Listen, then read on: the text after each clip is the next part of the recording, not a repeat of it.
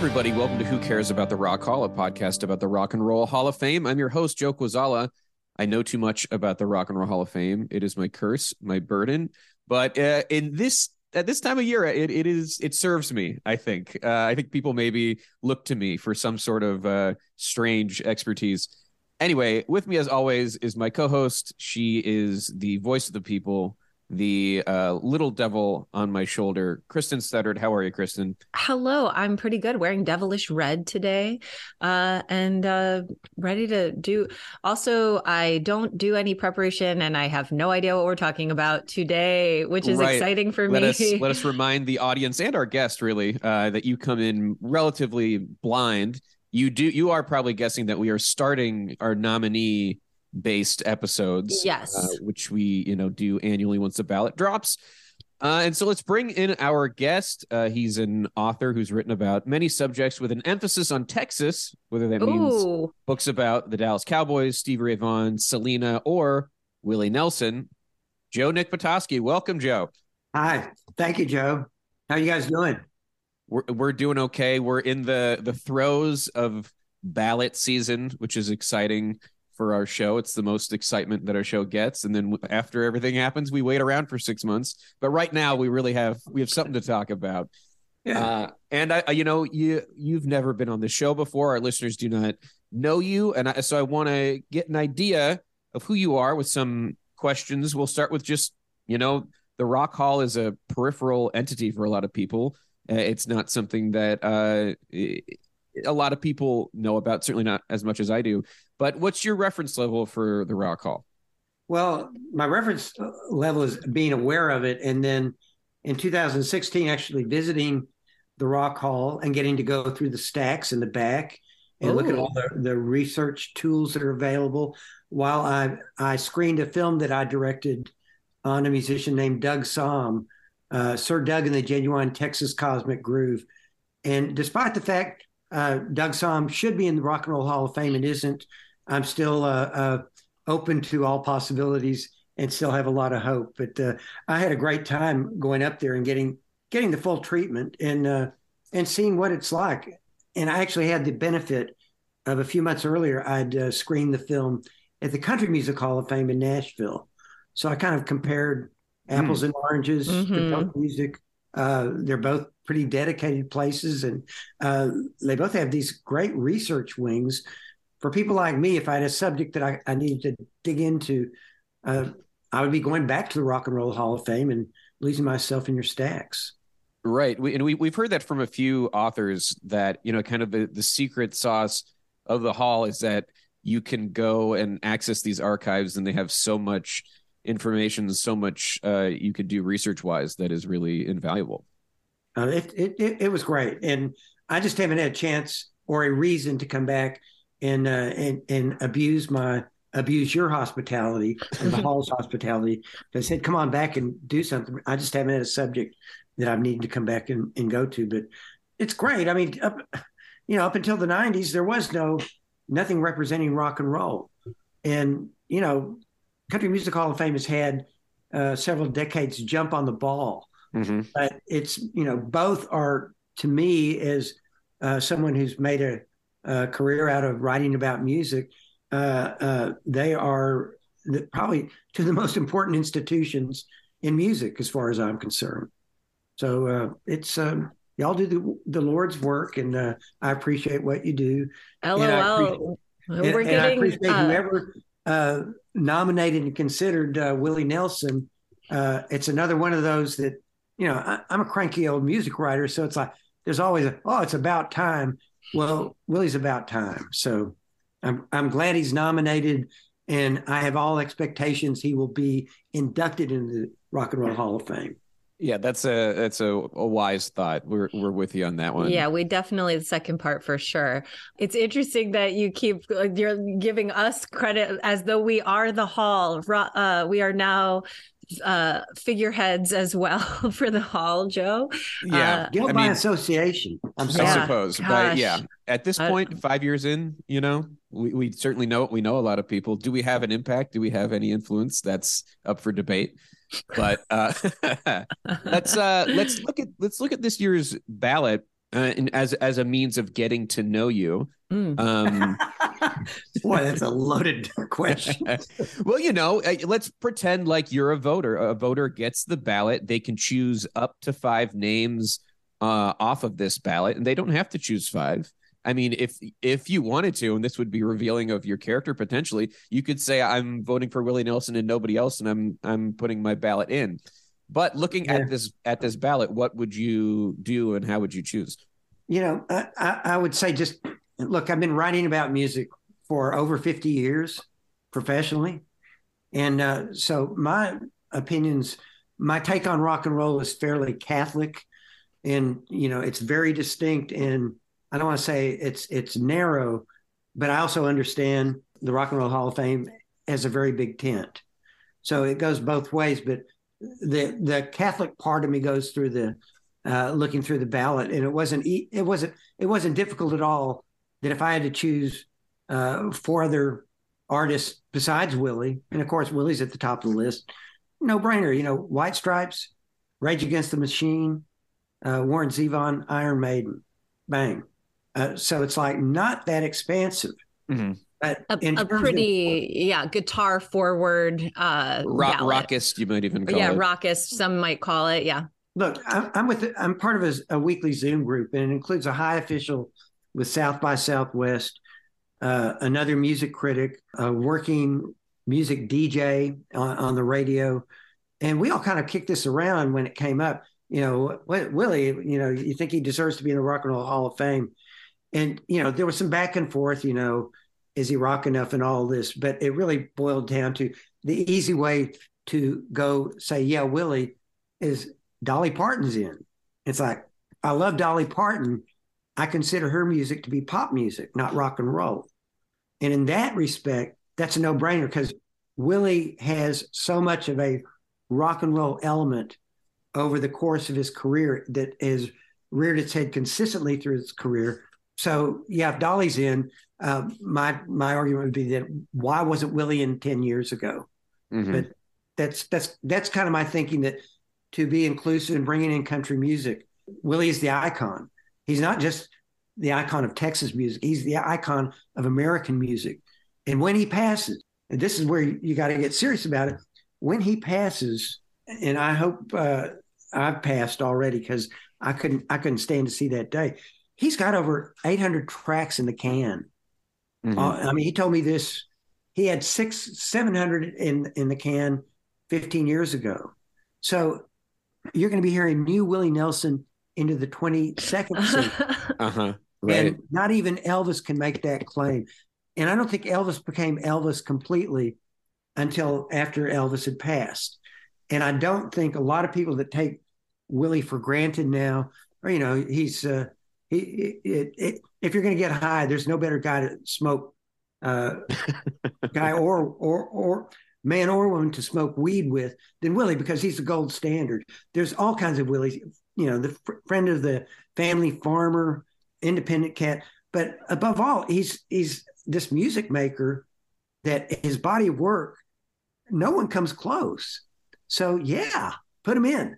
we are definitely that's going to be the majority of this episode that we are definitely going to talk about all that i am very what do you talk about on this zoom that you hang out with all these uh you know industry insiders all these uh mucky mucks in the in the music biz we don't try we don't talk music that much we talk about you know what's going on in austin um no i mean we'll talk about if we've seen bands that we really like or who we don't like there was a lot of talk uh, a couple weeks ago when lawrence wright larry wright uh, who's probably the best writer in austin had a piece in the new yorker uh, which was kind of his meditation on what's become of austin in the 50 years he's been here Hmm. i wrote a book three years ago called Austin to ATX.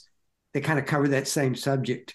And, you know, it's this museum of going from little cool creative community to this, you know, this international destination for people. Um, and, you know, all of the people that we talk that are in my group are old enough that we've seen this, this, this evolution. And there's, you know, that's always accompanied with a lot of complaints, oh, what we've lost and all that but it's also you know what have you heard new who do you like and we have been arguing the radio DJ and I are on opposite sides of the coin uh, about Charley Crockett. I think Charley Crockett's kind of a continuum of this whole what Willie started in people like Jerry Jeff Walker, uh, Ray Wylie Hubbard, uh, uh, Michael Martin Murphey, all these people in the early 70s, Willis Alan Ramsey, all these cats with three names. Um, but what started with what was called progressive country or this blend of traditional country with rock and roll and folk elements that's you know whatever it is today whatever austin music means it's the home of austin city limits the longest running television series in music.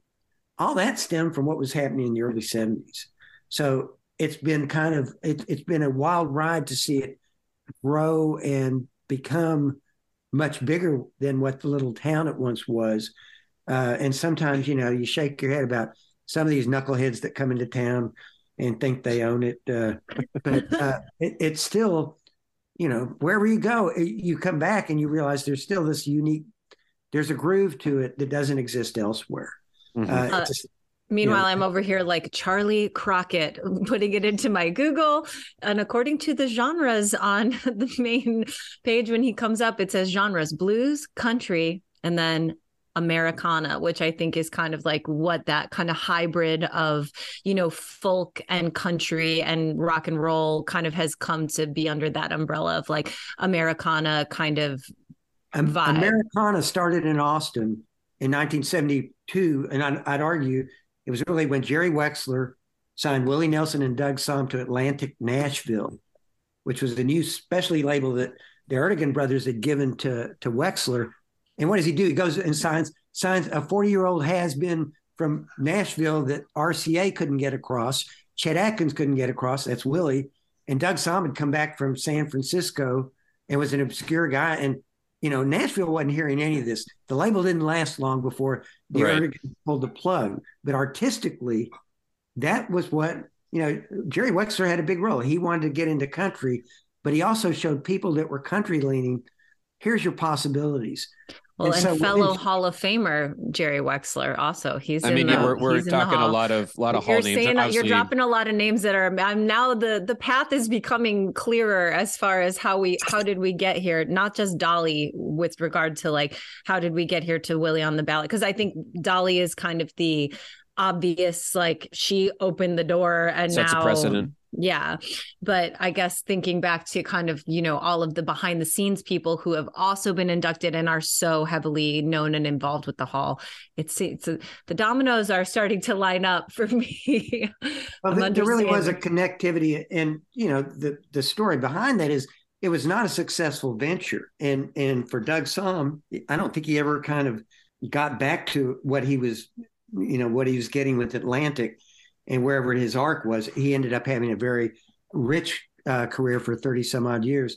But what it did was with Willie is when Jerry took him to uh, to uh, Atlantic Studios in New York, where all these people, you know, famous people, Aretha's recorded there, everybody's recorded there.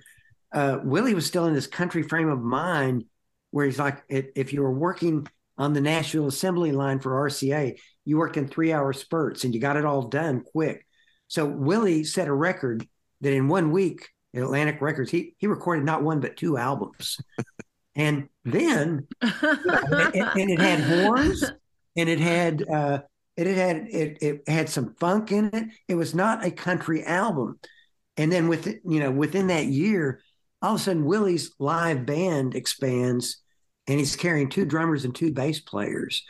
I mean, this is like, you know, I don't want to get ahead of myself, but when I first saw him, which was right around this time, I'd known about him growing up in Fort Worth. I grew up in Fort Worth.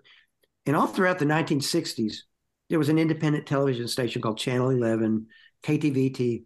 And on Saturday night, they would play all the syndicated country music shows leading up to wrestling and roller derby at midnight. And it would start with the Cowtown Jamboree, which was a, a music show basically. which sounds made up. that sounds made up. That sounds like a thing that if someone try to come up with a southern, TV. yeah, no, but so he, he plays the they have the Cowtown Jamboree, and it's basically uh, a 30 minute show to hype uh, the acts that are going to be at Panther Hall, the Country Music Ballroom that night. And Willie was always on TV. He was there so much you thought he lived in Fort Worth. Not that he was living in Nashville and driving down to Texas every weekend because Texas was uh, it's where he could work and play and make money. And he came to Nashville as a songwriter, an extremely successful songwriter. And but almost immediately, you know, Ray Price, Faron Young, for whom Willie wrote hit songs for, hey man, uh, don't go out on the road. Willie was playing with Ray Price's Cherokee Cowboys, part of the band at first uh, and uh, Faron Young both said, you know, stay at stay in Nashville and write songs for you. We'll all get rich. And they didn't understand. Willie, it wasn't enough Willie writing songs for them. He wanted to be them. So his period in Nashville from 1960 to 1972 was uh, about a very successful songwriter who kept trying to get himself across as a recording artist. That's another Dolly Parton parallel as well.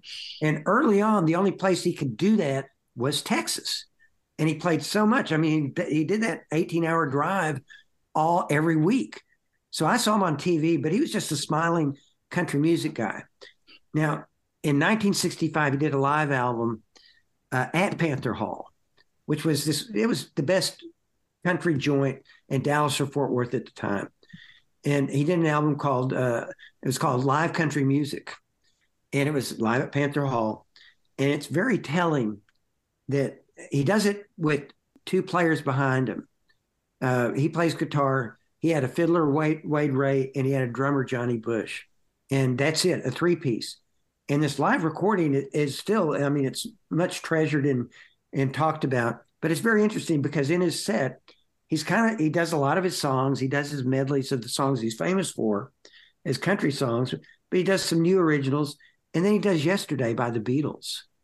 And there's not many country people, period, in 1965 that are acknowledging this this new act coming out of England, the Beatles. Willie's on to him. It's not in his sound so much, but the fact he covered the Beatles showed me uh, then you can see he's got an open mind and he's really kind of looking for his sound. Okay, fast forward from 1965. I saw him in 1973 in Austin. That was the first time. Uh, he had finally moved to Austin that year and settled down for good. Actually, in 1972, I moved to Austin in 1973 in August. In October, the local Ford dealership, Mac Morris Ford, uh, had to show off their new 1974 Fords, and so you they advertised Willie Nelson country music, free hot dogs, and and free cokes. and they cleared out the body shop. There you go. Those cleared out the body the trifecta. shop. Big old dealership, and there was a band playing on on a, on the flatbed trailer. You know, this was like classic car dealer country music uh, function in Texas. Free hot dogs, by the way, too. And you know, you sat around and you watched this band cranking, and he he was at the point he hadn't expanded to two drummers yet or two bass players. It, that would happen within the year, but it was just a kind of a typical country music set, running through his hits. Uh, Funny how time slips away, crazy uh, all all the songs that he was known for.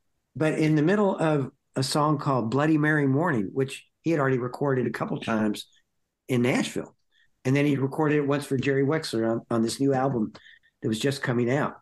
Uh, in the middle of, of Bloody Mary Morning, the band takes off, and they go into a jam. And listen, I had seen the year before. I saw the Allman Brothers with Duane and Dickie play two weeks before Duane died. I saw them in Dallas. Wow. And I'd seen the Grateful Dead uh, a couple years earlier. And what I was seeing on this in this car lot and the body in, in, in, in, the garage of this car lot on a flatbed trailer, I was hearing a jam band again. Mm-hmm. And I hadn't heard a jam like that since the Allmans or the Grateful Dead. Now, are we talking? Can we talk about what's rock and roll and what's country. See, music. now you're getting me. I knew this was going to happen. I mean, I was prepared to have to be swayed by feeling like Willie is more. I've been prepared. I've been ready. I've had my mind, you know, open. I wouldn't say the door is wide open for me to be like, yeah, you know what? Let's go, Willie. I, for me, my whole uh, reticence about Willie with the Hall is like this was the fear that we had when Dolly got inducted was that suddenly we now have to induct all the country greats, and there's a backlog of of other genres of music that don't have their own Hall of Fame that have yet to be inducted. Like this, that's my my biggest kind of qualm with this induction is like Willie Nelson obviously a legend, obviously an icon. Words that I've used to describe Dolly Parton, who I love very much and was very happy that she's included in the hall. But I was like, oh no, I don't necessarily want this to become now.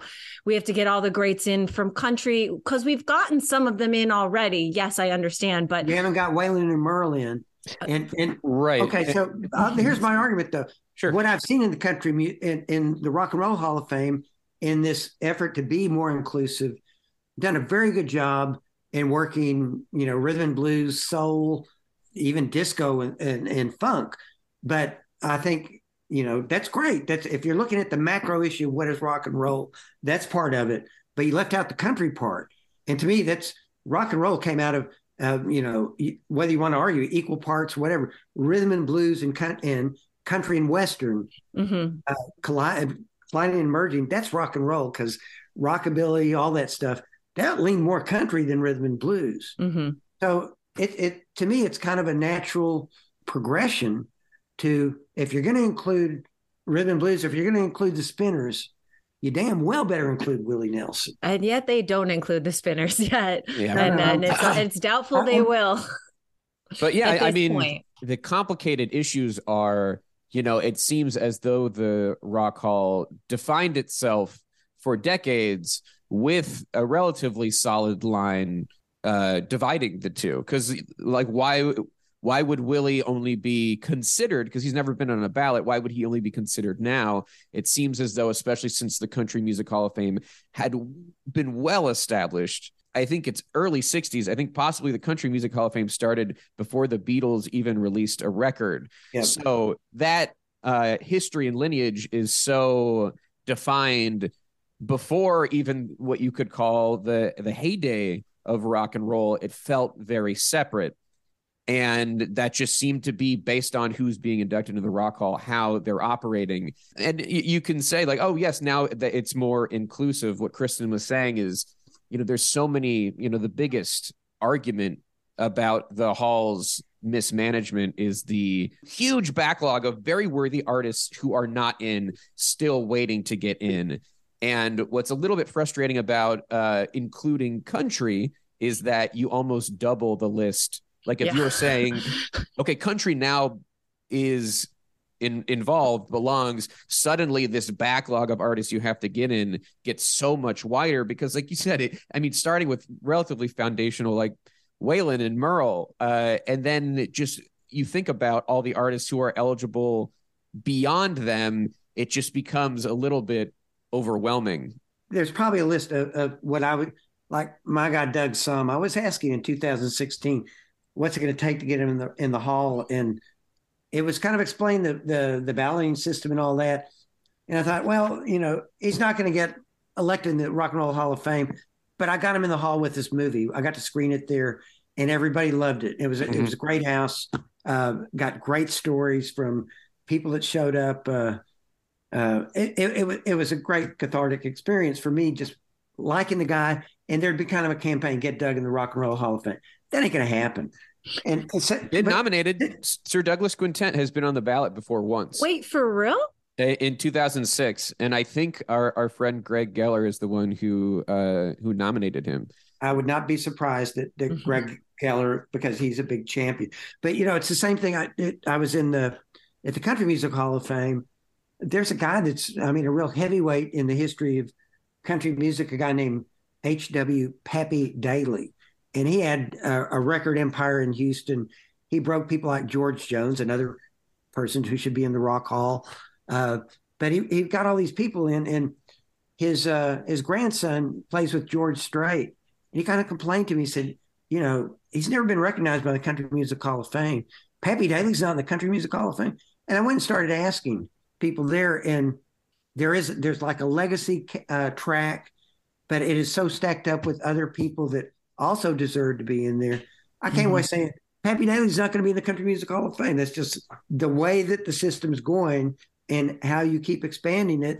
He's just kind of at the back of the line, and time's not, you know, he's dead. Time's not on his side. Mm-hmm. So mm-hmm. it's it's important for an institution like the Rock and Roll Hall of Fame to be sensitive to what's going on in the in the here and now and how it reflects into the past. So I got, you know, I, I think it's completely natural. And some people may have blanched way back when when James Brown gets in. But you know, mm-hmm. that's no question in my mind. Mm-hmm. But at the same time, when I think of James Brown in the Rock and Roll Hall of Fame, my logic from what I've been raised on, you know, w- Willie is, is as natural as James Brown, even though they're two different uh, musical artists, very different. Very, yeah, different genre ends of the genre. Yeah, and you know what's kind of interesting is there's a little bit of a reflection happening at the Country Music Hall of Fame. Just when I think about last year, Ray Charles was finally inducted. This year, Jerry Lee Lewis, like two artists who were in the first year of the Rock and Roll Hall of Fame, are now, you know, finally getting into the Country Music Hall of Fame. It's just, it's a, there's some parallels going on. I see where the the net is being widened in both institutions. It blows my mind that it took this long for Jerry Lee. Yeah, right. Now, Ray mm-hmm. Charles, you know, the modern sounds of, of of country and western music, that album, that was one that I picked up on when Willie hit the road with Ray Price and his Cherokee Cowboys, 1960 or 61. He's writing songs, making money, but he wanted to play and he wanted to perform and he wanted to be Ray Price the band was all listening. That was one of their favorite albums that they listened to. They were listening to jazz, but they were listening to Ray Charles, and especially when he crossed over and singing country. We hear country and we look at these guys dressed in nudie suits and think they're country, but they were hip cats. They were jazz players uh, wearing boots, cowboy boots, and mm-hmm. and they they thought of themselves as you know they they were improvisationalists. They could play it tight when you had to play the hit song, but when they were given time to stretch, Ernest Tubb's Texas Troubadours, I mean, Ernest Tubb, everybody thinks that's, you can't get any more country than that. Ernest Tubb's Texas Troubadours, you got to listen to hear, hear them play Red Top, which Ray Benson of Asleep at the Wheel told me when the band first started, they sought out the Troubadours because they were jazz players. But people mm-hmm. didn't look at them as jazz players. They thought they were hillbillies. Well, I got to ask you. I want to make sure we get to this. Uh, okay. You wrote you wrote a book about Willie Nelson. Yeah, hundred page biography. I want to know uh, what led you to to the decision to write about Willie. Yeah, I moved to Austin in 1973. Uh, I'd been uh, running a record store in Minneapolis called the Electric Fetus, still there, but I got homesick, and um, I wanted to write, and I'd I'd sent in a, a, a, blind review of this guy Doug Sahm, a, a, kind of an outtake album that Mercury put out when Atlantic put out their uh, the album with with Bob Dylan on it and Dr. John, and I wrote about the album that no you know the cheap throwaway that Mercury put out, and I sent in a review to Creem magazine, and I got a letter back from uh, Lester Bangs along with a thirty dollar check saying wow. you write really good, you know you ought to you ought to do more for, stuff for us, and I was kind of empowered. I'd, I'd been trying to do some do, did a little bit of reviewing. So I'm, I'm moving back to Texas, and I'm going to write about music in Texas. I'm not going to move to New York. Not interested in L.A. Nashville, forget it. That's that's it creeped me out. uh, I was going to move back to Texas, and there's this new scene coming up, but it wasn't in Fort Worth where I grew up. It was in Austin, and I'd been reading Chet Flippo and Rolling Stone and Creem, who had been report uh, filing reports from Austin, and uh, some something was happening. So I wanted to uh, to move to Austin, and I did. And within the first or second month, not only did I see Willie play at the car lot, I interviewed Willie for a a third rate music magazine. I shouldn't say third rate because there's people still alive.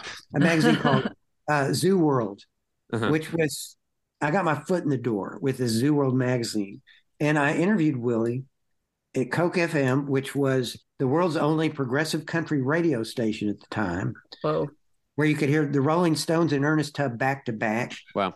And, and then where Willie Nelson would come in with Kris Kristofferson and do an impromptu concert just because they wanted to play. It was that kind of a deal. So I mm-hmm. interviewed mm-hmm. Willie, and and I remember watching him before I interviewed him at, at KOKE. He was being interviewed in, in a boardroom by Chet Flippo, and I knew who Chet Flippo was, and it was kind of like, you know, this is the kind of the guy I want to be. And I was watching Willie, and it was like such a trip because he had he had a headband on, his hair was kind of getting a little bit long. He dressed like all of us did. He had a t-shirt and cutoffs and running shoes, and kind of the only giveaway was he had a little diamond horseshoe pinky ring. He had a stud in his earring, and no country guys were wearing studs in his earring. I look back and I realized I was probably asking really stupid questions, but he was very kind and open and answered everything that I asked. And from then on, whether it was Rolling Stone, uh, I became a staff writer at Texas Monthly Magazine. I I would visit Willie at least once or twice a year. Early on, up until '75, I was reporting on him pretty steadily because this thing phenomenally started the picnics uh, every Fourth of July became a, a, deal. They were they were our Woodstock in Texas, Willie Nelson picnics, and again, oh. Willie would would invite his friends like Waylon, uh, uh, Billy Joe Shaver, Kris Kristofferson, but his friends pretty quickly expanded to people like Leon Russell. He met Leon in Austin in 1973, and that's when Leon Russell is the master of space and time.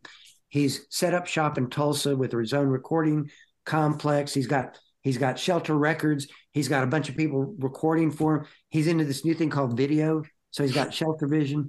And when Willie met him, and this is just when Leon is fixing to do his retro album, Hank Wilson's Back, in which this rock and roller goes and does country because he's a Tulsa guy. He knows all these styles. So Leon's fixing to do Hank Williams, uh, Hank Wilson's Back, and Willie is like in between his Atlantic albums. And when he meets Leon Russell, it's pretty clear we Willie wants to be Leon. You know, you've got a whole empire here, right in Tulsa, of all places. I can do the same here in Austin. And Leon wants to be Willie because Willie is that authentic country cat that Leon is aspiring to be on Hank Wilson's back. Mm. So it begins this friendship and relationship that you know by 1980 they're making albums together they tour together is that not rock and roll part of this argument when i saw willie nominated i do a radio show that's broadcast out of marfa and uh and wimberley. Uh, it's called the texas music hour power. And i play all kinds of texas music going back to the beginning of recording music to the here and now. And the other day i played good hearted woman which was a song that willie and Waylon Jennings made famous and was a hit, and it crossed over into onto the pop charts from from country. But I played the version that Willie and Leon recorded at the Capitol Theater for WNEW, which was an album rock station in New York in 1980, and I played it. You tell me that's not rock and roll.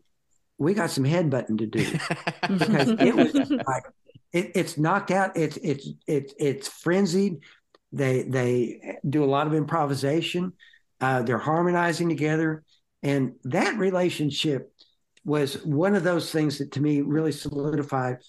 Uh, if you want to look at Willie as this multi musical guy beyond country music, his relationship with Leon really set that tone, mm-hmm. and it continued on. And like in the 1990s, does tours with the Grateful Dead, Willie Nelson and the Grateful Dead together, and they jam the band, the different musicians from both bands jam together. He does the ballpark tour with Bob Dylan, and you know it's Willie Nelson and Bob Dylan. That's it, and they're buddies. Guilt by association. No, I mean totally. I mean genre distinctions aside, though, you know one of the other frustrating things about the Rock and Roll Hall of Fame is they do not really publish a list of criteria that uh, makes an artist eligible or a worthy inductee into the Rock and Roll Hall of Fame. Every voter kind of has to come up with their own categories. And, every uh, voter, uh, every podcaster. I, I, think that's to everyone's benefit. What I've done is I've actually come up with a list of, of my own categories that I think if an artist does well in those categories, it builds a good case for induction. So what I want to do is I want to take a quick break, and then when we come back, let's uh, evaluate Willie Nelson uh, via those categories. So we'll be right back.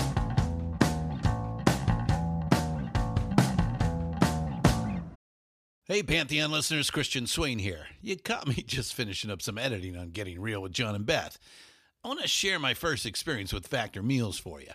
I think you'll find this interesting because I bet the same thing happens to you. I had just received my first shipment from Factor Meals the other day, and I was excited to try one of the prepared restaurant quality meals for myself. Anyway, I was working away and noticed it was very late and it was my night to make dinner. I jumped up and headed to the kitchen, went to grab the ingredients for the dish I was going to make, and realized I was missing a prime ingredient. Well, I could make a run to the store, or I could make one of my new factor meals. Actually, the choice was easy. I grabbed a cavatappi, an Italian style pork ragu with garlic broccoli, heated the oven per instructions, and minutes later was enjoying a very delicious, nutritious, and dietitian approved meal. It really was everything Factor Meals said it would be. No prep, no mess meals. Factor Meals are 100% ready to heat and eat. Take it from me and head to factormeals.com slash pantheon50 and use the code Pantheon50 to get 50% off. That's factormeals.com slash Pantheon50 and use the code Pantheon50 to get 50% off.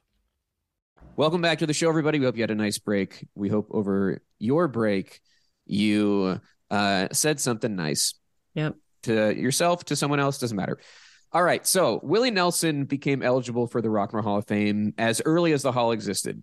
So, you know, the 1986 ceremony, he released his first single in 1957, which easily puts him as eligible for that first class. And that single was No Place for Me, which is a 78 second song. So old, Willie has never been on a ballot before. This is his first appearance in 2023. Although he does have a history with the Hall of Fame. He inducted the Allman Brothers Band in 1995.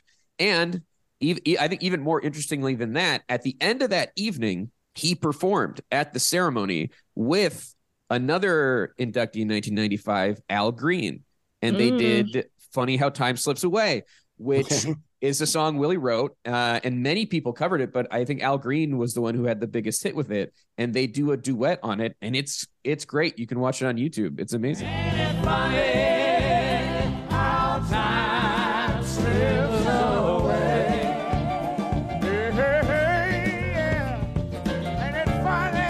One of Willie's many duets.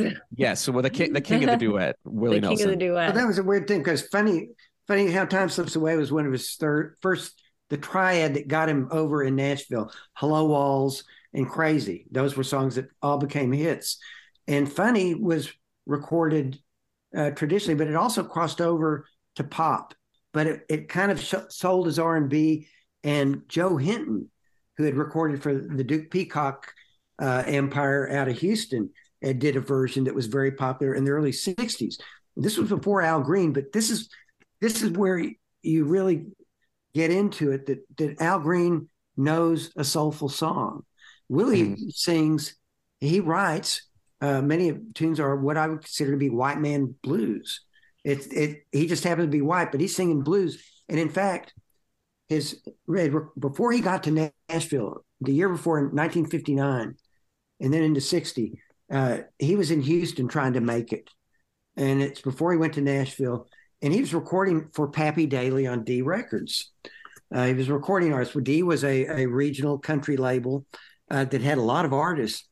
But he recorded this song Nightlife. And it was so soulful and bluesy. Pappy Daily would not release the record. It sounded too black. Wow. And he wasn't going to put a record out like that. So Instead, that record finally came out under the title of Paul Buskirk and His Merry Men, featuring Hugh Nelson. The nightlife ain't a good life, but it's my life. Paul Buskirk was the uh, led the backing band on this recording session. It's got xylophones on it. It's got Herb Remington, the great steel player that Freddie King covered. It's a great song, but D wouldn't put it out, so Willie put it out on his own. So when he got to Nashville and he's playing his songs at Tootsie's for other songwriters and kind of getting discovered, they know about nightlife. And they also know that he wrote the song Family Bible, which he sold to Claude Gray for $50 because he needed There's the money. family Bible on the table. Claude Gray had the hit, and it didn't have Willie's name on it. but people in the business knew about it. So uh, he always had, you know, he always had soul of soulful edge. He talks about or talked to me about picking cotton as a kid, which this is a great experience of a lot of uh, American musicians of his period of time. And when he picked cotton, he heard black music and he heard uh, Mexican music being sung because that's what the workers sang. And there were a lot of blacks and, and Mexicans in the field. But at, at the same time, when he was like eight years old, he liked to play guitar. And his parents, grandparents were singing school teachers. They raised he, uh, Willie and his sister uh, on music and, and how to play music. And so he joined his neighbor's band. John Raychek was a man uh, who led a polka band, a Czech polka band. And it was like 15 pieces and it was all brass. But they let their neighbor, little Willie, come and play with them once. And he got paid $8 for, for the gig. And he saw that $8 and it's like, that's what he'd make in a full day of, of picking cotton. Mm-hmm. And that's the last time he picked cotton. I'm You know, bad. he did the math real quick. and going to be a music guy. I'm sure. So, but he absorbed all these different sounds, even though you're raised, certainly during that period of time in rural Texas, uh, you're an Anglo person. You're probably going to steer country and not to, to blues or rock and roll. Rock and roll was too new back then when he's growing up. Right, Mhm. right. So we talked. We were already talking a little bit about uh, some of these songs, some that he written, some that he's recorded. The first category here is iconic slash recognizable songs. And from a country perspective, we could spend hours on this. But I think both for uh, the purposes of time and the purposes of our discussion with the Rock Hall, I want to talk about what songs do we think people who aren't necessarily country fans would know. And we can also look at this from the perspective of a rock and roll magazine, Rolling Stone, which puts out occasionally different lists of the 500 greatest songs total. And I guess my question I, I pose to you guys is do you think Rolling Stone put any Willie songs? Oh my gosh, we're back to this. Wow. Okay. We haven't done this. Yeah, we, we, We do haven't this, done this in a long about a time. year. Do you think any Willie songs are iconic enough to make the Rolling Stone list of the 500 greatest songs? Oh, um, sure. I'd probably say "Crazy" is, is what jumps to mind because that that made Patsy Cline's career. crazy. I'm crazy for feeling so lonely. It really became an anthem. I think in the in you know in the late 20th century, it was a standard in every lesbian bar uh, in the United States. That was on the jukebox for some reason. It was the way Patsy sung it, but that song was just like it. It resonated outside of what you would consider its traditional realm. Mhm. Yeah, well, that's Mhm. that's correct. We we we got one on the board. Uh, Crazy has been on every iteration of this list. The most recent one, it was at 195. And it's Yeah. currently being sung at karaoke somewhere in the world. Somewhere every 10 minutes, you can guarantee cosmically crazy is being sung at a karaoke bar somewhere on this Yeah. planet. So that that has a lot of resonance. The th- the thing is, when he became uh, popular as Willie, the guy we know today, you know, Blue Eyes Crying in the Rain broke him, and that was an old country standard. He didn't write it. In twilight glow I see blue eyes crying in the rain. And Blue Skies, when he did Stardust, which talk about, you know, uh, he always went against the grain. Uh, Columbia didn't want to put out uh, uh, Red-Headed Stranger, the the the the song cycle album that included Blue Eyes Crying in the Rain that really broke Willie nationally. Uh, they didn't want to put it out; they thought it was a good demo. But Mhm. Willie's manager had had negotiated for uh, artistic control, and so Columbia put it out against everybody's, you know, all the internal brass. Billy Sherrill wanted to take it to Nashville and and make it give it more of that Nashville sound. They put it out, and it was you know a million seller. And what does he do? He follows that up with uh, Stardust, which is Willie Nelson and Booker T. Jones, uh, Booker T. and the MGs Inductee. getting Mhm. together and just and picking out their favorite songs they grew up with from the American Songbook, and puts that out. So uh, He defies expectation. He goes Yeah. against what a what a country artist is supposed to do, and I'd say that's pretty rock and roll uh, from an attitude perspective. all the Uh, well, definitely when he's blowing up, and Nashville didn't like it, and the response was, RCA getting together some of these old tracks, and they already they still had Waylon Jennings, and they put out "Wanted the Outlaws." Now you got to understand that's a Nashville sell. It's a hype. No one was talking outlaw music. There in Texas, it was Cosmic Cowboys. Outlaws, come on, what is this? But that was a Nashville confection.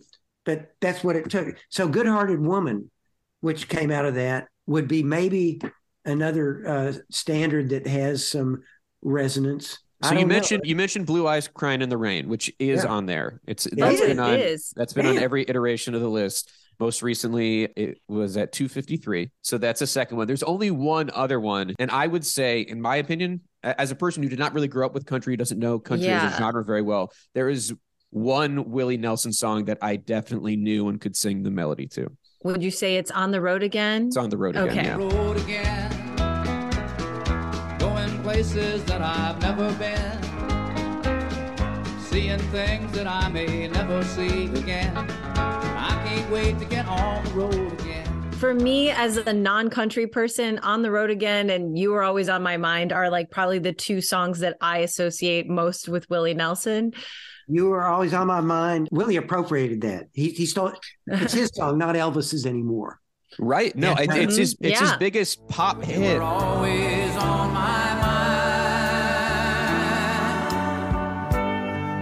You were always on my mind. That's Willie's song. He owns it by the mm-hmm. way he sings it. By the way he sings it. Yeah. yeah. On the road again, you you are absolutely right. I mean, I, there's a lot of Willie music that was done for the uh, the movie Honeysuckle Rose, which Willie appears in and and uh, inspired Slim Pickens to say, "No one plays Willie Nelson any better than Willie Nelson does." It's kind of his left-handed compliment. But so, so Sydney Pollack needed a song for the album. Uh, I mean, for the soundtrack. And Willie, can you write something? Uh, so, you know, something about being on the road. And so Willie just said, "You mean like on the road again? Can't wait to get on the road again." And basically, in his head, wrote a song in a New York minute, uh-huh. and it, it it is to me this anthem of American mobility. That it's just you know, and it's it's an American song. Absolutely, it's the idea of just you know we've got we've got these highways that we travel, and that's where we we dream and we we explore. Uh, mm-hmm. And and and as far as a music person who travels from town to town, I can't wait to get on the road again. Willie loves the road, and it's it, which is at this stage in his life as he turns ninety, he can't he can't go do one nighters on the bus like he used to, but he still he loves the idea of the road and what it represents, and you know, Lord Almighty, in the in the sixties, in the seventies and eighties for sure, the amount of miles that he put on the road are phenomenal, all the way into really the late nineteen nineties, and in the mm-hmm. mid nineties. Uh, he kind of changed the sound of the band. Uh, so he went, and they were kind of toned down. Up till then, to see a Willie Nelson between 1972 and 1995, if you saw a Willie Nelson show, you're going to have two drummers, and you're also you're not going to, you know, Willie's going to play as long as he wants. That was what was really cool in the mid 70s is he's blowing up. They don't even know about him in Louisiana yet. And, you know, Redheaded Stranger hadn't come out yet. But you'd see shows that he played Austin, Dallas, Houston, wherever. And, you know, you go to a show and good luck. Uh, he's going to outplay. you. He would right. go for four or five hours and just as long as they want. And that was kind of that Grateful Dead attitude. It's like, we're having fun, we're playing music, and let's go for it. Mm-hmm. And don't get in the way. And it was all of a sudden, you know, instead of you go to a backstage, see anyone else, and there's probably 20 people gathered backstage. Willie Nelson backstage was all of a sudden 200 or 300 people in all walks of life, from you know a state politico to a to uh, a well-known drug dealer everybody's back. Everybody's there. which is another thing that i mean i i know i keep talking about kind of the dolly parton things but like she's a very unifying force mm-hmm, you know it's like you have red states and blue states. Everybody adores her. She's like a unifying connector and i think of him as a similar type of icon with regard to like you know you have like diehard country music fans you've got potheads you've got like he brings together like a a wide swath of of types of people, mm-hmm. uh, which is, I think, you know, uh, firmly a point in his uh, column. In 1972, He, he's he's moved to Austin. And he's played a couple gigs around town. He notices the hippies. He's letting his hair grow long. His daughter Lana, Lana had gone to the Atlanta International Pop Festival and came back to Nashville and said, "Dad, I, I think there's a better place for you." And he found it in in Austin, but it it just it opened his mind to the possibilities, and so he was taking risks that other people weren't taking. And it's interesting that you know when you mentioned Dolly, I think 75 or so is when she conscientiously relocated from Nashville to LA. Mhm. You know, here, here I come again. Right. Uh, came out and kind of broke her, but she did it at the expense of leaving Nashville behind. And she was pretty established in Nashville. She was making hits. Mhm. Willie had tried to make hits in Nashville, but never broke through. So people in the community knew him, and you know they all knew one another, but uh, he just wasn't able to break through. So he danced around country, and then basically, you know, it, when you're 40 in country music, 40 years old, you're supposed to be retire and sell insurance, or just go spend all your time at the country club. That's it. You're done. Mhm. And here, this guy at 40 years old comes back to his his home ground and He reinvents. says, I'm not even halfway done. I'm going to be doing this when I'm 90. yeah, right. Just getting it, started. it barely started, but it, it's. I think it was that rock and roll attitude, which which was it was rife in Austin because everybody, no one's playing painting within the lines. Everybody's trying to paint outside the lines musically. So if if if you're uh, rock and roll, you're probably adding a lot of country or or or folk or rhythm and blues. I mean, that's all these things were mixing it up, and nothing was really dominant. I, I would say so. In 1972, Willie sees this in Austin, and he goes. He shows up. They're staying out in at a defunct dude ranch in Bandera. The band found sacred ground after his house, Willie's house burned down in Nashville, and his booking agent found this place at a dude ranch. And every Saturday they're playing at a place called Helotes, Floore's General Store in Helotes, and the sign's still there. Willie Nelson Saturday night. The sign's still there today. But uh, they were going to go to Austin to visit Willie's sister Bobby, the, uh, piano player, and she was working piano bars in Austin. And they picked up a hippie chick in their Winnebago. That's how they travel was this old Winnebago. And shortly after, uh, outside of Bandera, they're on their way to Austin. They pick up a hippie chick. Where are you going? I'm going to Austin too. And she had them uh, let her out at this place called the Armadillo World Headquarters, which was a hippie concert hall, and it was run by hippies. It wasn't. It wasn't there was no business plan. This was a collective, and Willie took note. And a few weeks later, he showed up in the beer garden at the Armadillo with Paul English, his his drummer, and his his his back, the guy that looks like the devil, very intimidating cat. and they found Eddie Wilson, uh, the head honcho at the uh, Armadillo, and uh, the booking agent Bobby Hedderman, and said, "We want to play here." And Eddie had been, uh, he had run some weed up to San Francisco the year before, and someone turned him on to the Willie's album "Yesterday's Wine," which was very country, but it was a concept album about mortality and being on Earth, very heavy. And so when Willie said, uh, you know, we've been wanting to play here, Willie said, I've been waiting for you. I've been wanting you to play here. So Willie and uh, and Bee Spears and Paul English, it was a three three piece again, Bee Spears on bass and uh, Paul English on drums, play the armadillo. And it's the armadillo is for hippies.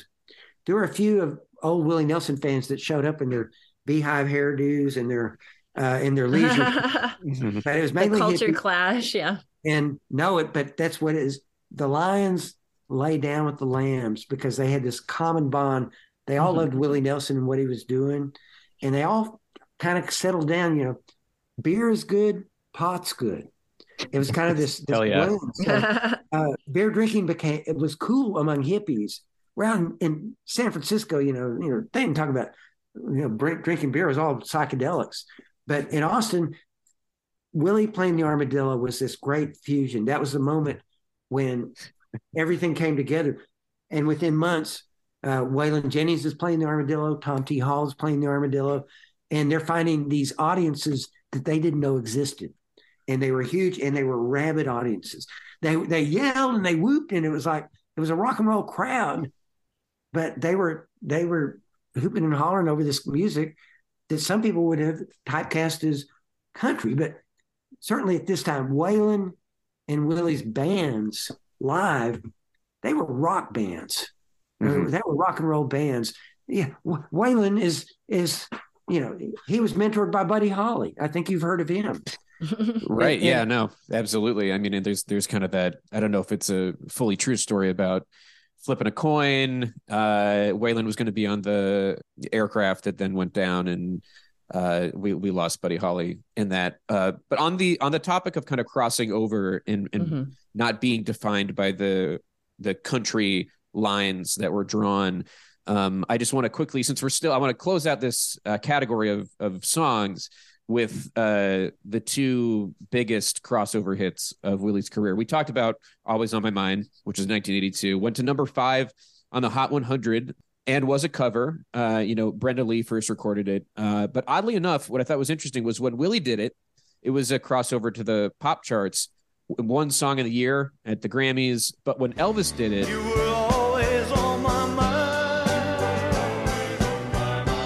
You were always on my it was a hit on the country charts. And so it was a it was a complete reversal of, of what you would expect. And then the the second crossover hit that also went to number five on the pop charts is his duet with Julio Iglesias uh, to all the girls I've loved before. Okay. We dedicate this song to all the girls we've loved. So outside of the kind of country realm, those might be songs you would know because at the time they played on the radio. So this was like by this time, eh, by 1980, Willie had bought this old country club west of town. Uh, I call it Willie World. It's Luck, Texas, uh, which has its own Western movie set because he filmed movies there, and his own studio, Pedernales Sound, that Chips Moman designed. And all of a sudden, because Willie's Willie, he's recording with everybody and anybody. So all the old timers that he used to work with, Faron Young comes in, Ray Price comes in, they all duet, but it's like Willie's like, who do you got?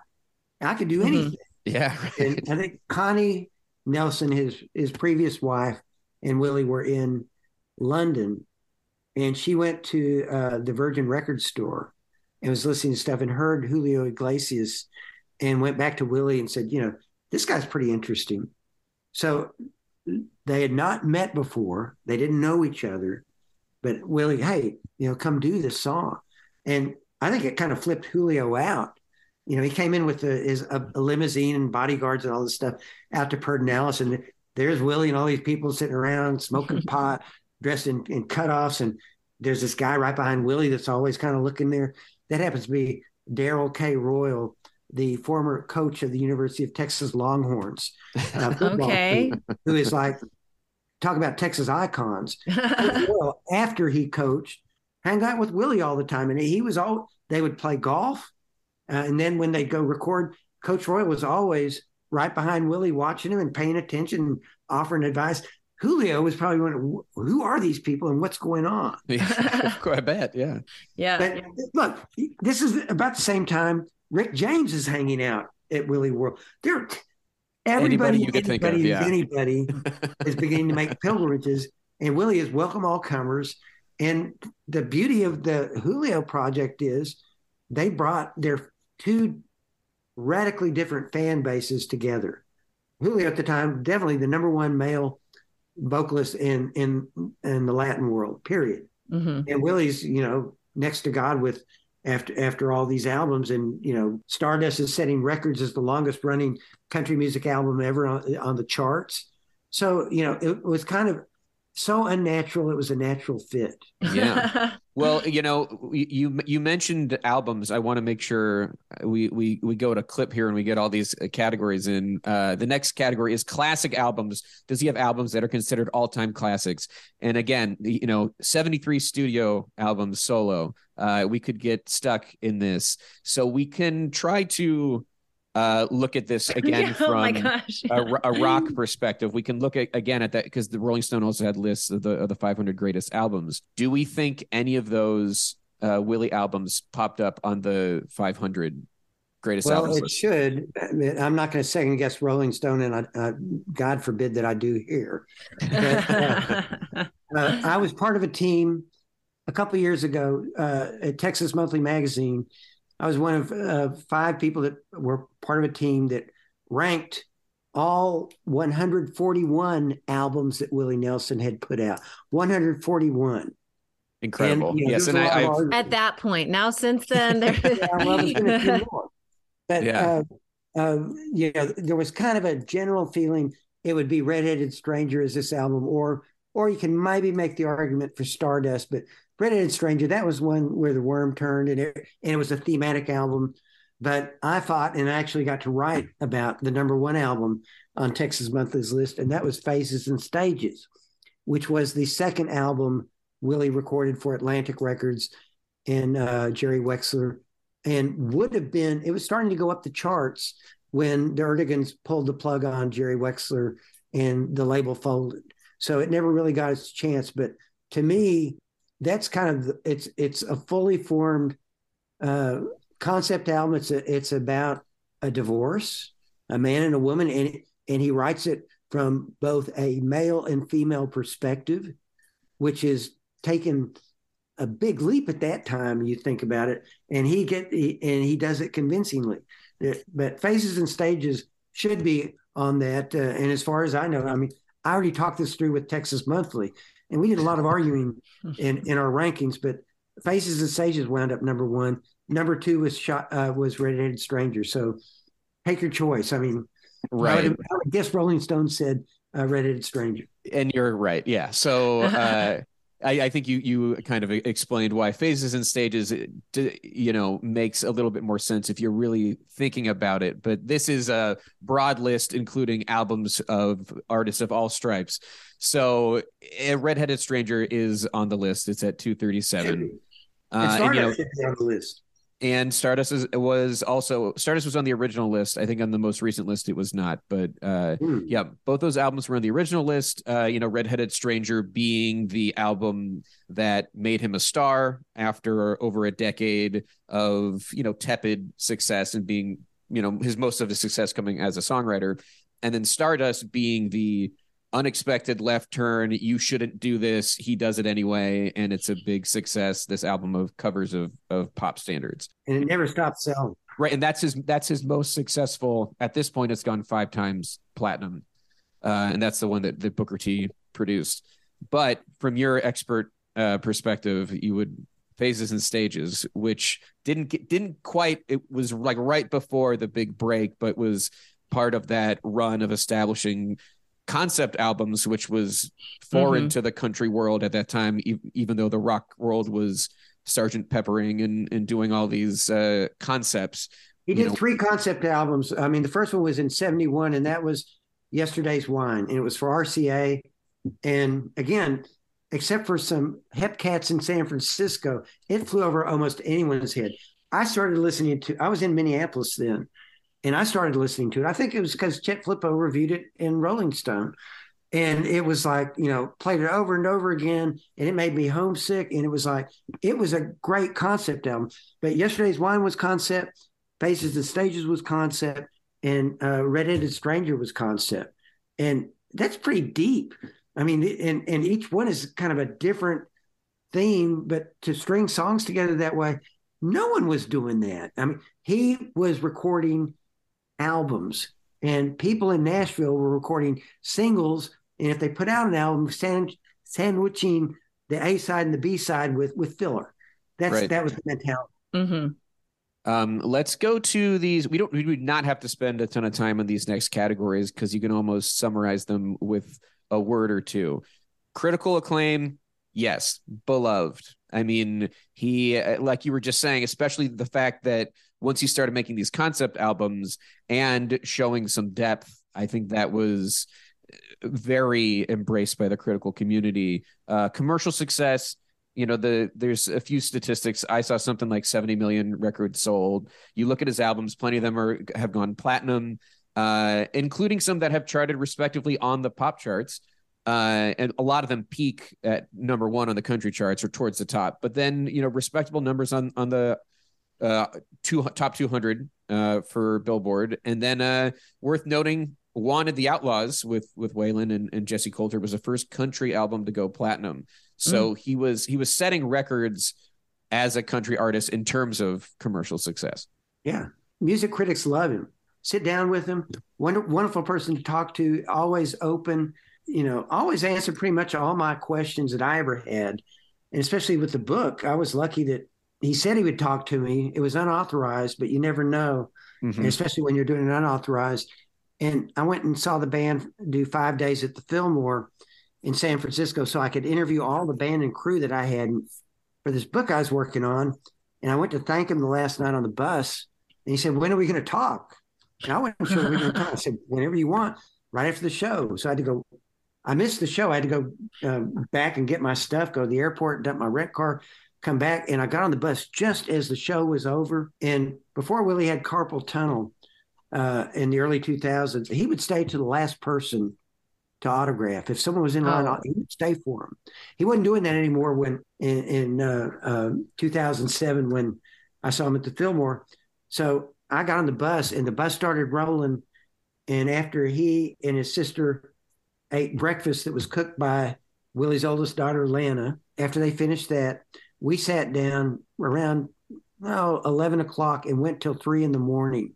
Wow. And I Oh. was trying to remember everything I wanted to ask him. And he smoked me under the table finally. It was like, I forgot Yeah. Hey, what was the next question? I said, no, Moss, I give up. And no, we were, he said, we're in Santa Rosa, California. Uh, David Anderson's got your hotel room key here. Go there. I'm off tomorrow. So let's talk. Wow. And so I had Oh, a wow. chance to go over my manuscript, everything that I'd had. And basically the next day, what I hadn't asked him the night before, he answered pretty much everything I asked. So that kind of openness, that's that person. You know, if he's guarded, it's the people around him that are guarded. That ain't Willie. Mhm. And it's similarly, he he did that with radio. Uh, in the '60s, he would always stop at the radio station. You remember the DJs. So when that that uh, Redheaded Stranger came out, and Blue Eyes Crying in the Rain was released by Columbia as a single, there were a lot of disc jockeys that were more than ready to repay all the favors Willie had given them, as far as being nice and open and Mhm. and so so that the relationships he's had with the press and with radio have been uh, one reason why he is who he is today and why today after all these years he remains very beloved by everybody i Mm-hmm. mean it's you know people that don't like willie nelson don't know who he is I So- think that's probably true. Uh, well, Yeah, let's let's talk about the next category, longevity. Uh, just kind of to recap what we've already established here. First single in 57, first album in 62, you know, doing reasonably well in the country charts for what feels like a decade, then becomes a huge success in 75 with Redheaded Stranger, and then maintains his relevance, uh, starts to have a successful crossover period in the 80s with Always on My Mind and Julio Iglesias and We Are the World. And, and you know, in 1985, he's considered big enough to have a verse with the biggest names at that time.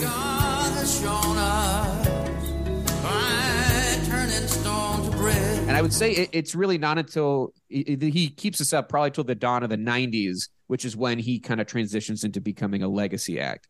Uh, but that's quite a run, maybe as long as a run as we've uh, ever talked about about anyone. You know, it, it- the idea that he like he's, starts he's a legacy act that is still putting out new music he's Right. not like you know his his relationship with producer buddy cannon kind of just defines his recordings in the 2000s but they've got a pretty good system and and you know he's putting out product left and right yeah, he I mean, he- he- he's uh, prolific is an understatement. Uh, let's talk about the next category, influence. And I want to try and like obviously there's a there's a ton of influence in the country genre, but I want to see if we can pinpoint some rock and roll influence or or pop or just kind of beyond Mhm. uh, the, the world of country. well everybody go go look at that lineup for his 90th birthday at the Mhm. hollywood bowl and it's basically you know you're looking at a lineup of american music you're not seeing just country acts. He transcended countries when he moved to austin. And you know it was only it was- anything country after then was nashville trying to grab onto what he's doing. He's off on his own.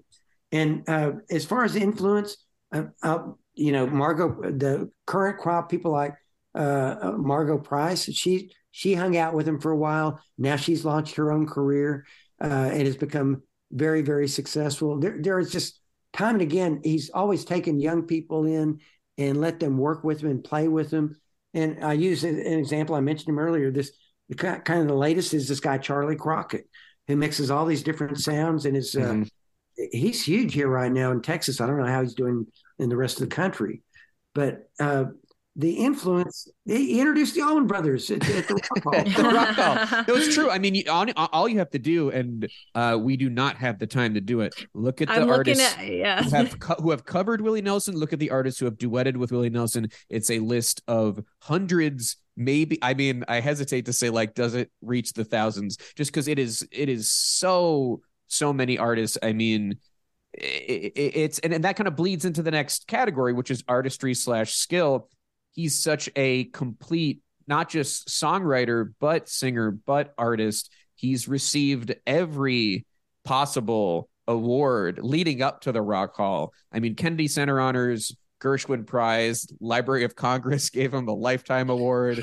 He's on these Rolling Stone lists of songs and albums, but he's also on their lists of great guitarists and great singers. Um, it just feels like, regardless of genre, he's widely understood as authentic. Authentic is, is a word that uh, I mean it's it's not a loaded phrase. It's really you can't buy authenticity. Willie's authentic, and you know as far as the range, um, I think of uh, Kacey Musgraves and Snoop Dogg Mhm. are both under in his Yes, orbit, That's- I'm- Absolutely. yeah. Totally. and they both Um, recorded with him recently. So you Mhm. know, Uh, last category is Does my mom know who he is? I mean, Willie Nelson's been one of the most famous people alive for a very long time. Absolutely. Almost everybody knows who Willie Nelson is. And that's maybe the most important category. And what we, when we look at these artists on the ballot, and, you know, there's a case to be made for everybody on this ballot this year. But when it comes down to it, often if you want to be a betting man and look at who's going to be inducted, you go with who has the biggest name recognition. And Willie has far and away the biggest name recognition on this ballot. I look at the list, and who's the one name superstar? Yeah, Right? he's the he's the dolly of this year. He's the shoe in. He's the gonna. There's no doubt, no question, it's gonna happen. Of this well, I mean, you're what? Let's do our verdict then. Let's. uh We're we're there. We're already saying it. So sh- should he? My be verdict the- is you better. should he be in the hall? Uh Will he get in, and will it be this year? I mean, I think we're all in agreement. Yes, on on every count. And I would say, you know, Kristen and I were kind of on the fence for the for the should because of the things we we mapped out earlier about the hall it's more establishing just if I didn't know anything about the hall, if I hadn't spent a stupid amount of time talking about it, good God, why? But like, if I didn't, if I, as a layperson, I'd be like, yeah, sure. And also, if you had talked to me five years ago, I wouldn't, I would have said, sure, whatever, who cares? Put whoever in, I don't care. And, but my only concern is just now, do we have to crowd the backlog? That's, I, I don't, like I think it's going to be very fun issue. to have Willie Nelson at the ceremony this year. I think it's going to be a, a, or next year, I guess it's No, going to be a it'll continuation at of, of this year, or at and the end it'll of this be year. it'll a be a continuation of his yes. 90th birthday celebration. It's going to be It's well an event. It's very well timed. It's I in the hall's best understand. interest. Like to get Exactly. Kristen, someone you like shouldn't worry about the backlog. I mean, that's like you know, that's that's your you're second guessing. It's like should this person be in or not? Yes or no. Worry about the other part.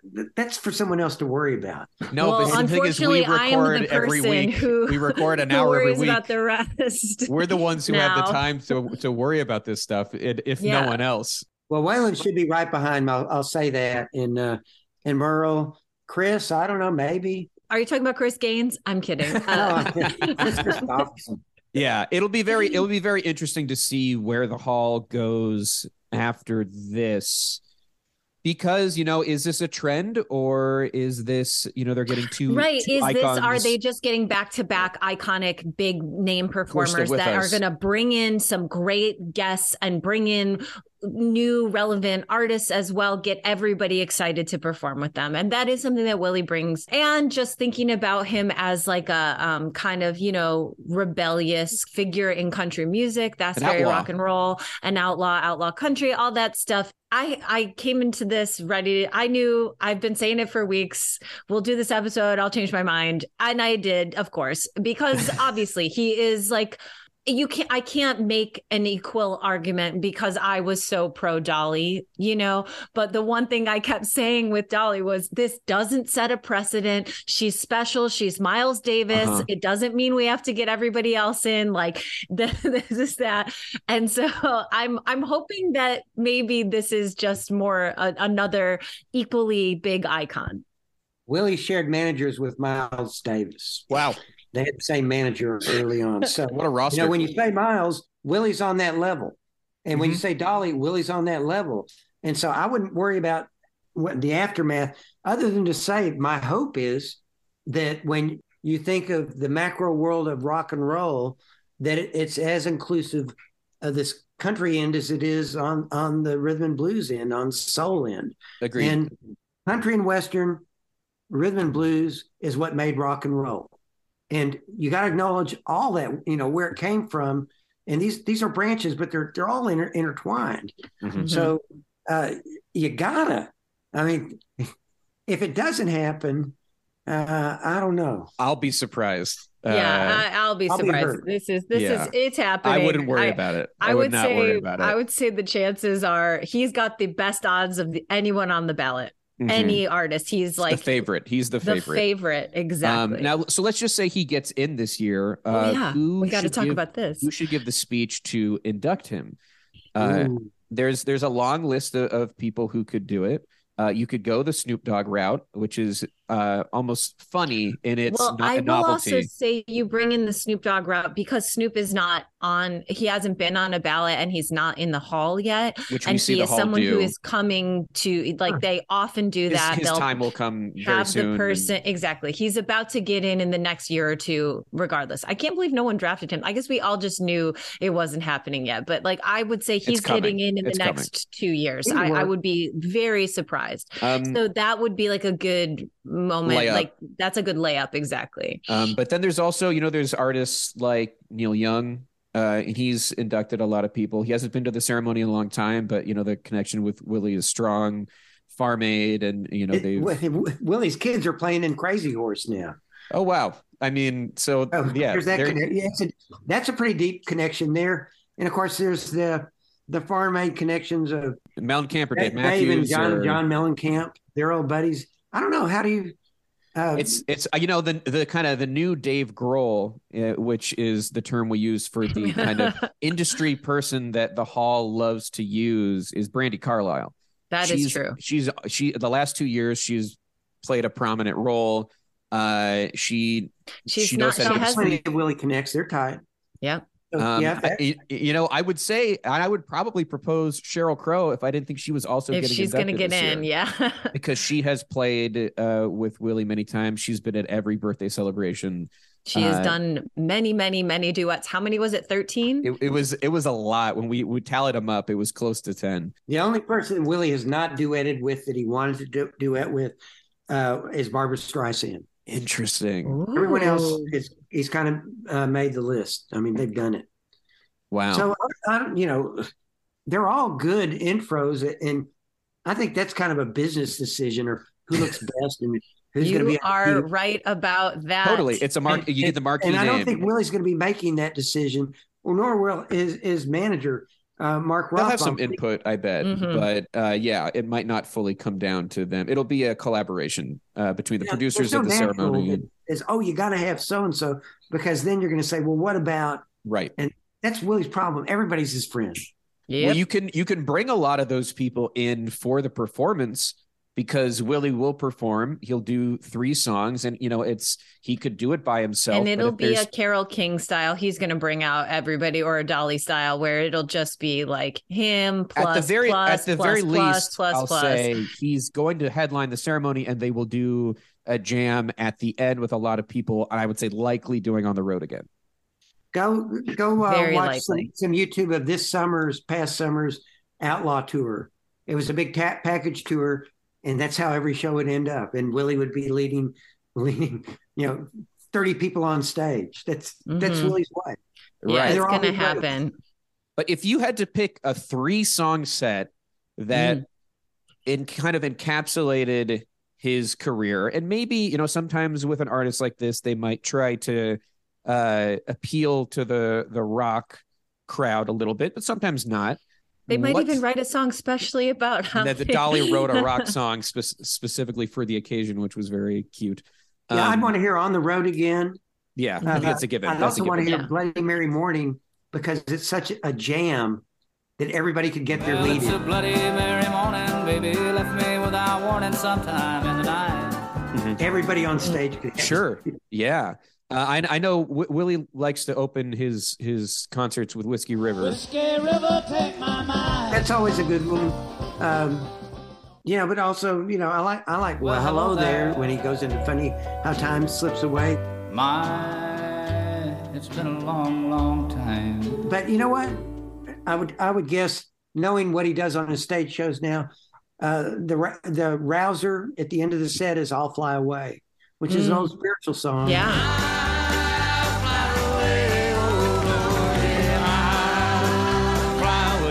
Would be a good one to lead. You can lead a bunch of people in that song. Everybody singing. That's you know.